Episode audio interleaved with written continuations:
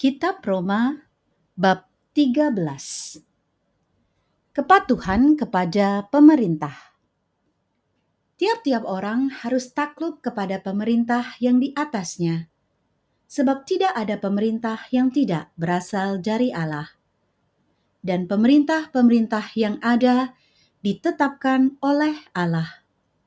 Sebab itu barang siapa melawan pemerintah, ia melawan ketetapan Allah dan siapa yang melakukannya akan mendatangkan hukuman atas dirinya.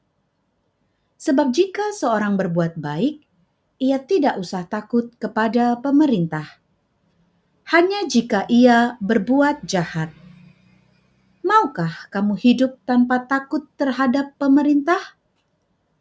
Perbuatlah apa yang baik, dan kamu akan beroleh pujian daripadanya karena pemerintah adalah hamba Allah untuk kebaikanmu.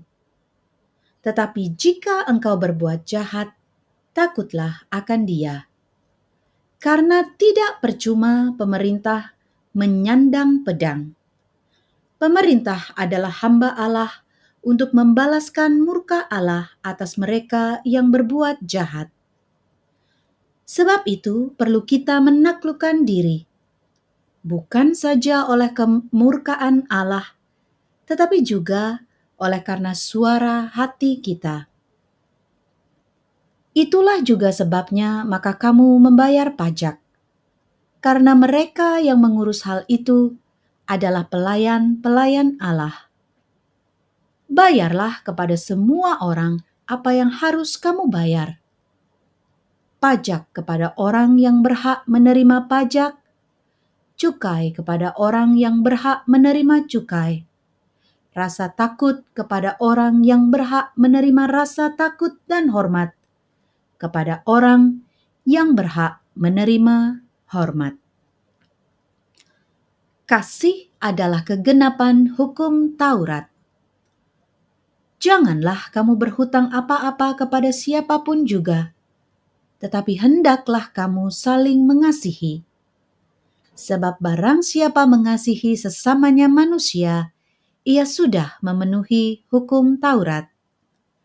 Karena firman, jangan berzina, jangan membunuh, jangan mencuri, jangan mengingini, dan firman lain mana pun juga sudah tersimpul dalam firman ini, yaitu kasihilah sesamamu manusia seperti dirimu sendiri kasih tidak berbuat jahat terhadap sesama manusia. Karena itu kasih adalah kegenapan hukum Taurat. Hal ini harus kamu lakukan karena kamu mengetahui keadaan waktu sekarang, yaitu bahwa saatnya telah tiba bagi kamu untuk bangun dari tidur. Sebab sekarang keselamatan sudah lebih dekat bagi kita daripada waktu kita menjadi percaya. Hari sudah jauh malam, telah hampir siang.